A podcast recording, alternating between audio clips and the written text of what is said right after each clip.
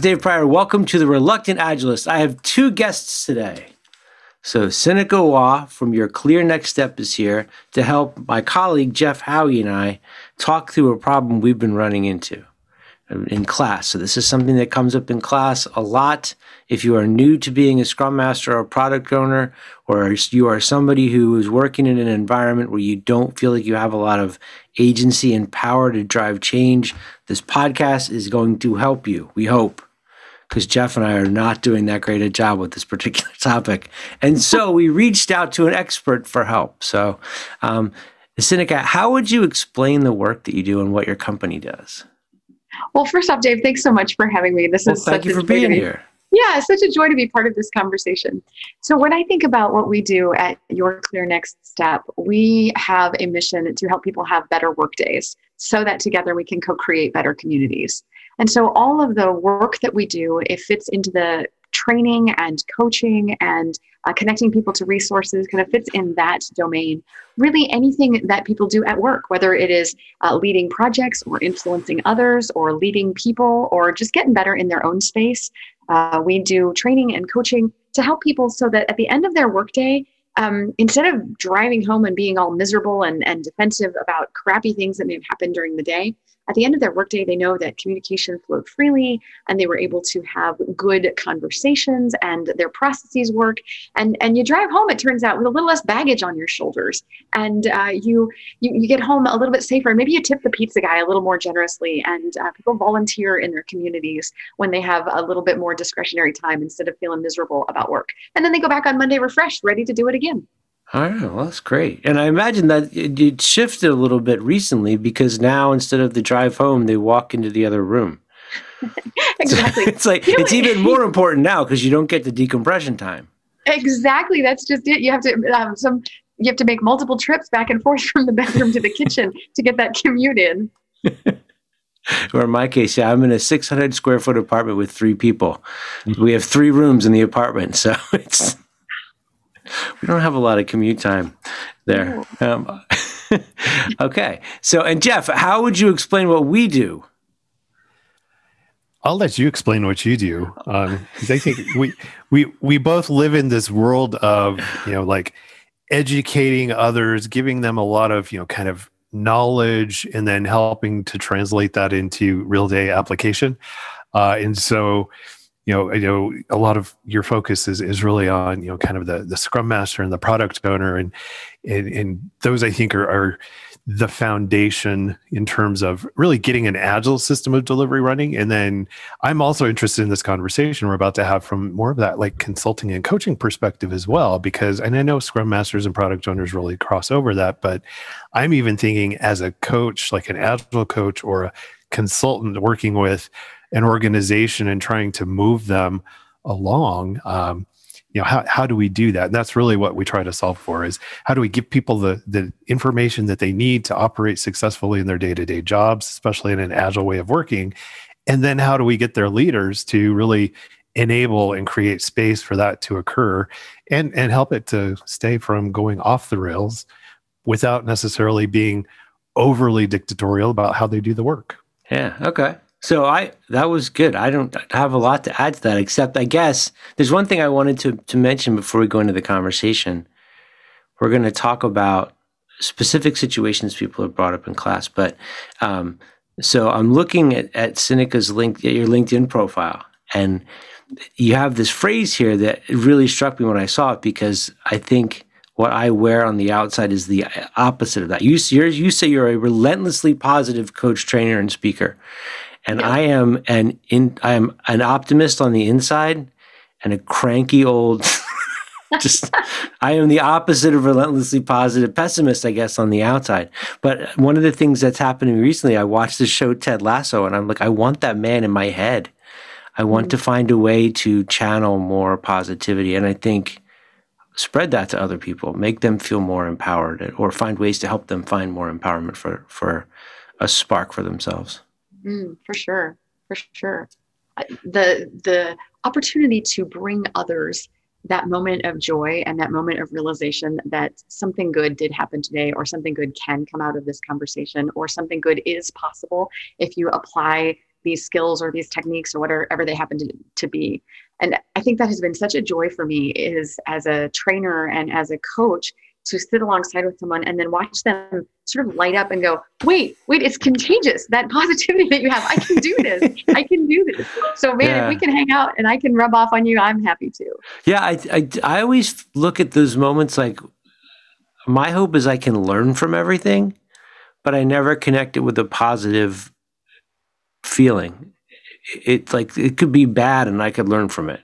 And as long as I can learn from it, I walk away satisfied. But it would be nice to be able to find more, um, I guess, more positive backstory for myself when I'm in these situations or for anybody. And that sort of goes into the topic. So that the, the reason I brought that stuff up is because I'm going to mention one very particular thing that happened in class we teach CSM, CSPO classes, we teach agile classes, we teach people how to do all this stuff.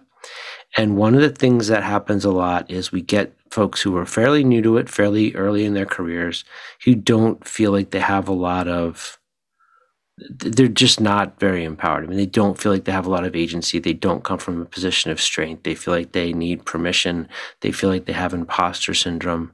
They're afraid to just stomp around the room and we get into these conversations about things that happen in situations like daily scrums, like when some executive storms in or it does something, or when a person on the team exhibits bad behavior.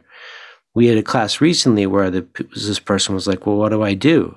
I'm like, "Well, I just don't let that happen." And like, "How?" I'm like, "You just stop them from doing it." And they're like, "How?" I'm like, "You tell them to stop." and and unfortunately, I, it made me realize that I've been at I've had things like that happen so many times. I don't know another way to handle it.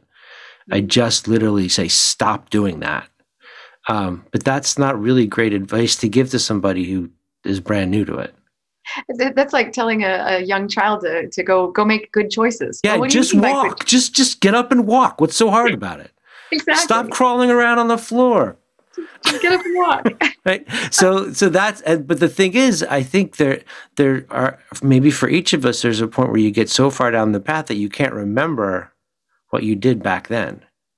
Yeah. And I don't really feel like I am doing justice. And I mean Jeff's better at it than I am, but I think we're not I don't know, Jeff, do you want to you can chime in anywhere. I feel like we're not giving these people what they need.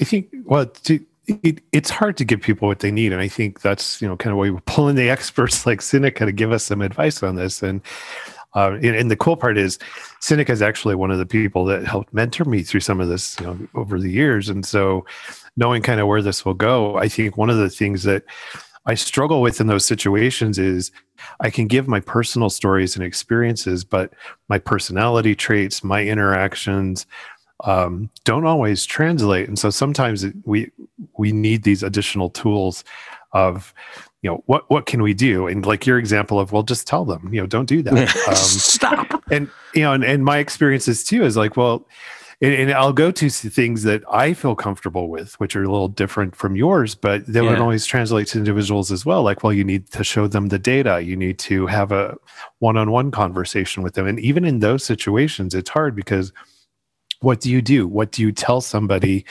um, to help convince them, influence them to change a behavior or a activity or practice when you don't really have any control over them? You, they're certainly, in a lot of cases, they may even outrank you on the organizational chart. So, like, what what do you do in those situations? Yeah. Yeah. It's funny to hear the examples that you've you've already cited because some of those are absolutely the things to do. And in some cases, if you have a relationship with that stakeholder, you look at them and you say, "Stop doing that." And in other cases, if you know that that that stakeholder needs to see the data and needs to understand the impacts or the effects of the the interruption that they're having or the uh, the things that they're doing, if they need to see the data to make a decision, then you show them the data and there there are others that need that one-on-one. There are others who are, who are not going to take the one-on-one directly from you. They're going to um, they're going to listen to you better if you say something like well my our, our coach said this or our trainer said this or the experts say this. So you're going to have to borrow borrow an audience if you will um, to, to borrow the influence from someone else. But they're all going to come back to that that really primary idea which is so critical for influencing others. Uh, first and foremost we have got to master our emotional intelligence we have got to it is the number one key for influencing others is um, that emotional intelligence which includes the the stages of self-awareness and self-management and being aware of the others. And then that that fourth piece which is relationship management which is moving us forward to the best possible outcome yeah. So I think about the the pieces of that, and and you're you're absolutely right, Dave. At some point, uh, you are self aware enough to say, "This is what I do, and this is what works with this set of stakeholders," and and that's great. That's a, a wonderful demonstration of emotional intelligence. And so I think we just need to offer more choices, more more options for uh, new new leaders, new scrum masters, uh, new folks trying these conversations and this influence in the first place. And I think that emotional intelligence is is really the first place to start. Yeah, I'm glad you said that about the self awareness part. I find when people talk about emotional intelligence, they always focus. They often focus on reading others. Mm. Um, I there's there's something that when you were when you were talking through that that kind of popped up in my head. Two two sides of it. One is that all the stuff you were mentioning about like you know some it's this situational leadership type approach. Like some people need data some people need a story some people need something else.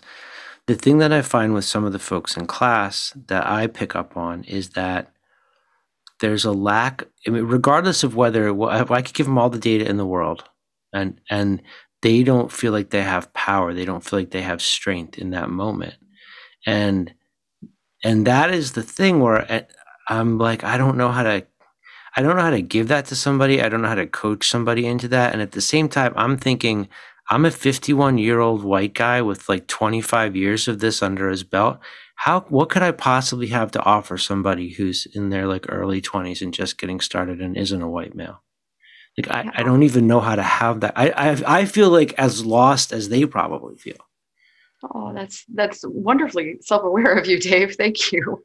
Um, as I'm as I'm thinking about your your point about so many folks talk about emotional intelligence and they they jump right to the the relationship piece, which is where you get to, but they forget that it is it is a linear process and you can't relationship manage until you are aware of the other. And you can't be aware of the other until you self manage enough to get out of your own way.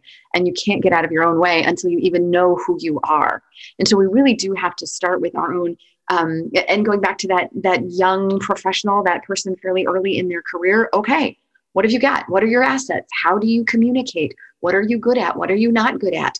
Uh, what have you brought to this organization? What what skills and uh, results and passion or interests have you already brought that you can lean on to say this is part of who i am and this is how it is demonstrated? Um, as you as you think about that that self management the kind of getting out of your own way one of the pieces of that is the fear of well who am i to say something? Who who am i? I'm i'm just yeah. I'm barely down on the food chain. What what do i have? And i'll tell you you've got a couple of things in your hip pocket and and one of them is the ability to do your own job well and to co-create greatness around you right? That is a great influence tactic that that takes time. It doesn't happen in an instant you, you can't say, okay, I'm creating a great environment now. I am clearly influential because I did this from 10 to 10, 20 on Feel my power. Yeah. right? But that's got to be over time. But you can do that. You can be good at your job. You can get the training that you need, and you can um, go to the the professional development things and, and, be involved in the professional networks and engage in the conversations online or virtually or in person, wherever they happen you, you do that to get good at your own job and demonstrate your own capability and your competency there in your own space. No one's asking you to be good at running the company. They're asking you to be good at being a scrum master. So get good in that space. And then the other thing that is so, so useful is going to be putting the company first. And you can do this from any place in the organization. You can put the best interests of the company first and you do it out loud. Okay as, as Seneca is talking about that, that really brings home the maybe some things that I, I would try based on that advice. Like, you know, you you have some competence in something, um, clearly, right? I mean, you've you've moved this far that you're you're able to, you know, be a scrum master on a team or a product owner. So there's some trust involved with that. And so as you build your competency and, and you demonstrate tr- trust and you show results, that helps to gain a little bit of that, you know, agency with some individuals. The other side of that, I'm wondering is, you know, if you're, you're aware of yourself, you know, kind of highlight what you are good at and what you've done. operating in the best interest of you know kind of the the team, the company, uh, you know that context. I think is there a part of this that also involves stepping outside of a comfort zone to some degree and trying and testing and and, and I know Yeah. you want to do that in a situation where you know failure is not going to result in a career limiting move, but how much of that is involved in this kind of influencing situation where you don't have the, the ownership? You Yeah. bet. Yeah. Oh, go ahead, Dave. I, I wanted to kind of add something to that. So there's this, and then it's a question for you, Seneca. There's a, a thing that used to happen to me, and I kind of wonder if this is what's happening for some of these folks, is in those like high stress moments early in my career, it was almost like panic, like fight or flight panic. Like I couldn't think clearly, I couldn't see, I didn't know what to do, and I would just say stupid things, and then I'd be like, ah, I did it again. Um, but at a certain point, I developed a mechanism where it's like and kind of slow down my breathing a little bit and be aware of the moment. And I always think about it if you read about like when professional baseball players, if the batters, the batter's swing begins before the ball has left the pitcher's hand.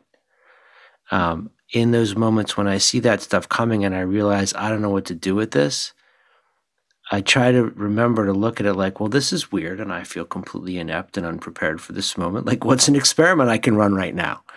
um, try to use it as an opportunity to, like Jeff said, to learn, to test something out. But that, I don't know. I don't know if that's like too much to ask or if people are in a panic state to just like catch their breath and think of a thing to try and not worry about succeeding or failing. You know, I, I hear what you're saying, and, and Jeff, this ties to your question as well as is on the risk taking. So I think especially for the the folks earlier in their career who are really they're stuck and they're they're just not sure. Um, that encouragement to to take a little risk, to try some different approaches, to to try some different techniques, but I don't think you try them in that moment of panic, uh, Okay. blind. I think you try them out in your head in advance. I think you do some planning. Uh, you anticipate. Uh, one of the tools that I teach in a couple of my emotional intelligence classes and one of my project management classes is a um, communication planning tool that says before a communication that matters, right, with a capital M. Uh, not all of them matter, right? They're sure every conversation is supposed to build a relationship or conduct a, a transaction, but some of them really matter with a capital M. And if you know you're going into a communication that matters with a capital M, or that you could be going into one of those, then you plan in advance for um, what are the things that could happen and what are the outcomes that would be best for you and best for the other party? And what are the outcomes that would be best for the organization as a whole? And what are some strategies? And and you can bounce ideas off other people who maybe been there and done that or worked with so and so before or been in a similar situation. And you kind of get a list of of seven or eight things you could try so that then dave in that moment when you're taking that deep breath and you're you're you're trying to figure out okay well i'm not totally inept here. I have some skills and i'm going to rely on those skills and uh, i'm going to try this one. But it's not like you're having to come up with it from scratch. You're coming up with it from a, a planned and intentional set of options.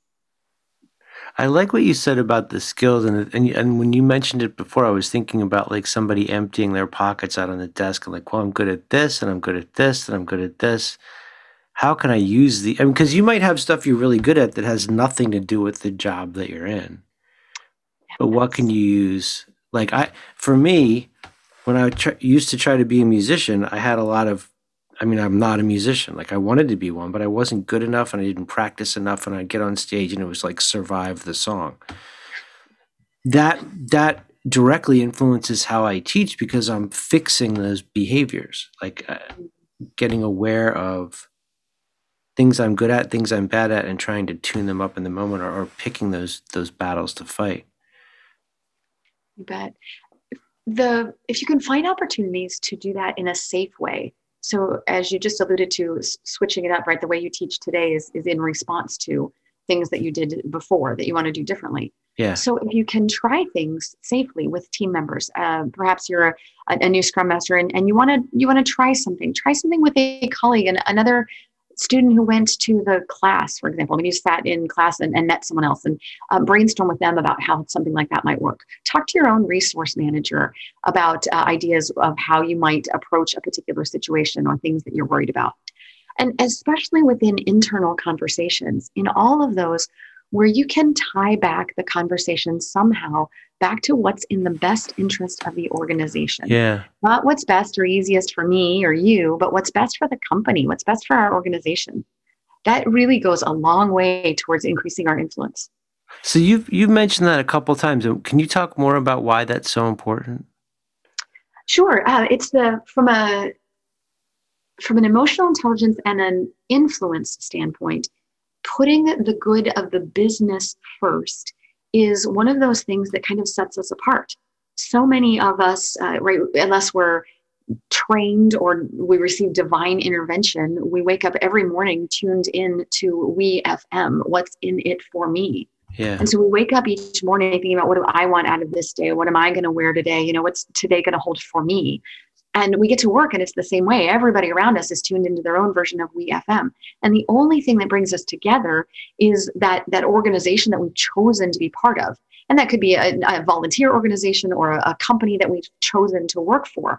But that should be the thing that brings us together. That becomes that common ground that we can stand on even through disagreements it becomes the the measure by which we can make good decisions and evaluate is this decision a good one or you know is it better or worse for the company? And it becomes one that people then start to take notice because it's different. It is immediately able to build influence because that's that's not what people do. And and people recognize that and, and certainly organizational leadership recognizes that. I ha- as you were as you're saying that, I'm I'm thinking through the, uh, especially in context of a lot of the training and coaching that we offer. Right, it, it's based on a, it's based on a known set of or even documented practices and behaviors. You know, whether it's from the Scrum Guide or it's a generally accepted practice around how you operate. You know, say sprint planning or daily stand up or any of these and oftentimes i even find myself going to well this is the way it works um, you know based on the knowledge or the experience or even the scrum guide this is not who shows up at the daily scrum you know why is your manager there inserting a whole bunch of work why they shouldn't even be there? Thinking about how to give some advice to those who are in those situations that particular statement tie it back to instead of like the scrum guide or some behavior or what you did at your last company or your last team mm-hmm. here's how this is translating your your current behavior is is maybe having an impact that is not as useful as we would all love. Here's something to think about that would be better for us in terms of how we get our work done how we collaborate showing how teams can empower and you know work more closely with one another. And here's what we would look for you as you know this this person we're trying to influence whether it's a leader or some other or individual to help that team meet those goals and so i think that's something that i could take away from this right away and say you know let me let me not think about what the scrum guide says but how does this actually improve what we do as a team what we're trying to achieve as a company uh, and then use that to to drive that that conversation That's exactly it, Jeff. It's it's not saying, well, the the Scrum guide tells me to, or um, this is what I learned in class. There are cases where that can be useful, but really, it, it's it's twisting it around and saying, okay, based on what I know, and based on this organization that we have chosen to be part of, and that we're we're serving, and the customers that we're serving in the long run, here's what would help us achieve those goals, or here's what would help us deliver value to our customers. Are are there emotional? I'm sort of still stu stuck in one of the things we were talking about earlier. Are there emotional intelligence exercises or practices or things you would recommend that people can do to do that sort of self inventory and find their hidden strengths that they can use to like boost themselves up when people talk about in feeling imposter syndrome or whatever that is? You bet. You bet. So when you think about self-awareness, that first that, that first piece is really discovery. It's about discovering who I am and what I'm good at and what ticks me off and what makes me tick and uh, what lights me up and what lights a fire under my tail. It's, it's really thinking about those things. And there, there are a handful of resources that we have available on our website that are just sort of self inventory things. Anytime you get involved in any of the emotional um, or the the conversation or communication profiling tools like DISC or HBDI or Myers Briggs right. or any of those, take advantage of the opportunity to listen to those, to pay attention to those, but then also engage in opportunities to hear someone else's perspective. So you hear not just your own uh, your own set of data and your own results for you, but you can also then compare it and contrast it to someone else's results for themselves. And you okay. can start to see where your differences are. I think from a, a skill standpoint, if we all stop and realize that we were selected, whatever job we're in, someone picked us. So someone picked us for a reason. What what was it that we applied for that job for? You know, what what was that characteristic? Go back to that. Uh, you know, if you've got nothing else that you can have the confidence in, you you've got someone picked you for this job. So start with that and figure out why and then co create greatness. What if you think of yourself as that person who can help make it better right where you are? Help yeah. make it better for your team, help make it better for the organization, help make it better for your customers. That then empowers because now you're not doing, um, from, from an emotional intelligence standpoint, now you're not doing something um, to, to say that I'm better or I'm cool or I'm doing this for me. It's, yeah. it's setting yourself aside and doing it for others, which okay. winds up with a, just a great result. And is it is it okay for them to feel weak at times? Well, I hope it's okay because I I do. Good. I'm I glad you. I wanted to hear you say it. I knew. I thought that's what you were going to say, but I wanted. I wanted to be somebody other than me. Oh man, yeah. if any one of you listening to this, or any of the folks that you train in your classes, are are thinking, um, "Man, I that person is perfect," or "Gosh, I'm nearly perfect," I it just doesn't happen that way. We are broken, fallen critters, and we have good days and we have bad days, and I think one of the one of the things we know about emotional intelligence is that part of it can give you some really great perspective for resilience. Yeah. so that self-management uh, the, the deep breathing the reflecting the um, in in a lot of the anxiety kind of conversations people might refer to the um, sort of calling bs on the the negative thoughts that are coming their way like i'm trash. No i'm not trash. I've just had a crappy moment right? Yeah. I'm, I'm worthless. No i am not worthless. This this was not a great example of effective communication but i'm not a worthless human and it's um, that, that resilience allows you to be aware that you're going to have crappy days and you're going to make mistakes and that's okay pick yourself back up and keep moving forward and and keep trying other things and then learn from it yeah. If, if you fell from learning something or fell trying something, that doesn't mean avoid it altogether. It means, okay, what didn't work about this? And how do I try it differently? Or what do I need to tweak? Or how do I adjust my tone of voice, for example? Or, or even my body posture? How do I adjust that the next time I'm talking to this person? That that reframing thing has become huge for me, and in, terms of me trying to move towards being a more positive person and seeing things and feeling gratitude, I, I spend time at the end of the day thinking about all this stuff, like that, like, oh, why did that happen that way? And like trying to look at it like a gift. Like, what did I get from that? Like, what could I have? And finding things that are positive that I can take out of each one of those situations, even the moments when I feel lost and like I don't know what I'm doing. Absolutely. Every day that I end smarter than I started it is a good day. I would prefer the ones that eh, that happens in an easy way and not a, you know, fall flat on my face kind of way. but every day I end smarter than I started it. It's a good day. Yeah. Cool. All right. Thank you for talking to us. Jeff, do you have any other questions you want to add to this or scenarios you can think of? I was just going to ask a, a, a, question or a scenario, and, and it, it ties a little bit to this. You know, how, how do I maybe prepare for those conversations? It's, and, and so I'm curious if there's some additional perspective you'd offer on this, but like I find myself if I'm trying to get ready for one of those, whether it's difficult, confrontational, something where I'm trying to influence, I'm stepping out of my, you know, kind of space and learning to know, you know, here's what I can draw upon, here's what I'm trying to achieve.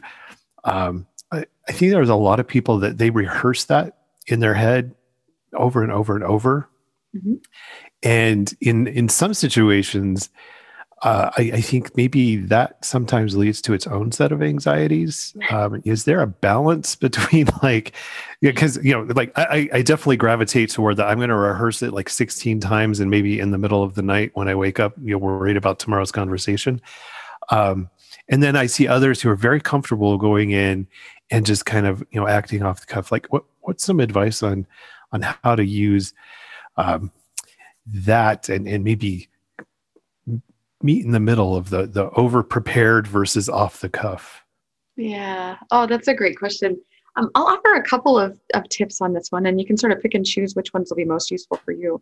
Um, one of them, I'm going to go back to the idea of, of facilitation. And in facilitation, they, they teach us four to one as far as preparing for a facilitated event. So if it's a one hour, you need four hours to prep for it. And so maybe using the four to one formula in the back of your head for, for how much time I'm going to prep, how many times I'm going to role play it, or how many minutes I'm going to spend prepping it maybe that's a number that will work for some. There are some people that do have to have it scripted and uh, they write it out and then they memorize it. And the tricky part with that is when the other person doesn't play their part of the dialogue. You know, yeah, you're screwed. right? Ah, what do I do? So you're, you're doing it wrong. You're supposed to say this. Don't you see? I'm on page two here. yep. Um, so in maybe a couple of options, maybe a couple of phrases that you can keep in your hip pocket to redirect. And I see, I, I hear what you're saying, or I understand, or thank you for sharing, or thank you for helping me understand that. Can I focus us back on this other piece? So maybe some redirect phrases. Um, here's here's another when you're when you know you're going into a tough moment or a difficult conversation this is especially in this world where we're virtual in so many cases having your beverage handy is not a bad idea. And in this case i'm going to advocate for water. And let me tell you why is if you can pause for a second and and even if you know face to face have take a drink of your water or if you're not face to face and you're just voice to voice eh, say out loud eh, excuse me a second i just need to take a sip of my water or, or cough or, or clear your throat in a way that it's clear that that's what you're doing it turns out that the few seconds that we take to take a sip of water refocuses our brain enough that we can get out of that churn of anxiety just a little bit. It'll it'll reframe us, especially if we can take the six seconds to do it. Take six seconds, take that drink of water, and uh, refocus your brain. The other thing, and, and stop yourself before you say dumb stuff which is really really useful right it's, um, but the other thing is that most of us are walking around underhydrated and our brains are not working as well as they should if we're not properly hydrated. And so if you drink those that sip of water you're reactivating and, and re-energizing your brain function. And so that will help you on the other side. So just a i don't know a couple of tips that i've found useful in that. Can i add one to the beverage thing? Sure. Um, one of my things that i've always tried to coach people which is not maybe not the healthiest, but if you're in a meeting like with other people in a physical space and you really can't get it together, spill something on the table. because that's a full stop. Like you're going to get a reset out of that one way or the other. Um, that's great. What a great hack. Good. cool. I really appreciate you taking time to talk through this with us. This was very, very helpful. And I hope that it's helpful for the folks that are listening um, because I know that sometimes it's hard to it's hard to see things from other people's perspective, but maybe this will give them some approaches they can try to develop this stuff for themselves. Um, what if people want to reach out to you to find out more about your Clear Next Step or the work that you do? You bet. Thank you. So the website is yourclearnextstep.com. So just reach out to us there. When you get there, you can discover whether you want to follow the path of an individual or representing an organization. And uh, we serve churches as well. But um, that's really the best place to start. Our um, start there and see what we can do. We offer training and coaching and resources, and we got lots of blogs out there and podcasts and a variety of other resources that are available because we just want to help people have better work days. So if you're looking, if, if you heard me talk about the communication planning tool, perhaps, or some of the uh, emotional intelligence classes, or uh, some of the, the quick tips, there's a bunch of information in blogs uh, as well as downloadable infographics and, and things you can get from there. We just want to help people have better work days. I think it's awesome that you're offering emotional intelligence classes. That's great that that's there, that that's a resource for people. You bet. Taught one yesterday, in fact, had 21 people who ended the day more emotionally intelligent than they started it. Well, thank you on behalf of the universe for doing that because I'm sure it makes everybody better at their interaction. Um, Jeff, what if people want to get in touch with you? Easiest way to get in touch with me while I figure out if I'm ever going to have a blog or a podcast or a website is just LinkedIn. call Dave. call Dave. call, um, Dave. call Dave. Yeah, or or LinkedIn's a good place. Yeah, check me out there. all right. Well, cool. And thank you all for listening. If you've got any questions you want us to, to take on or situations you're facing, you can just send them to me. There's a link in the show notes. Um, and thank you both for taking time to do this. Thanks so much for having me.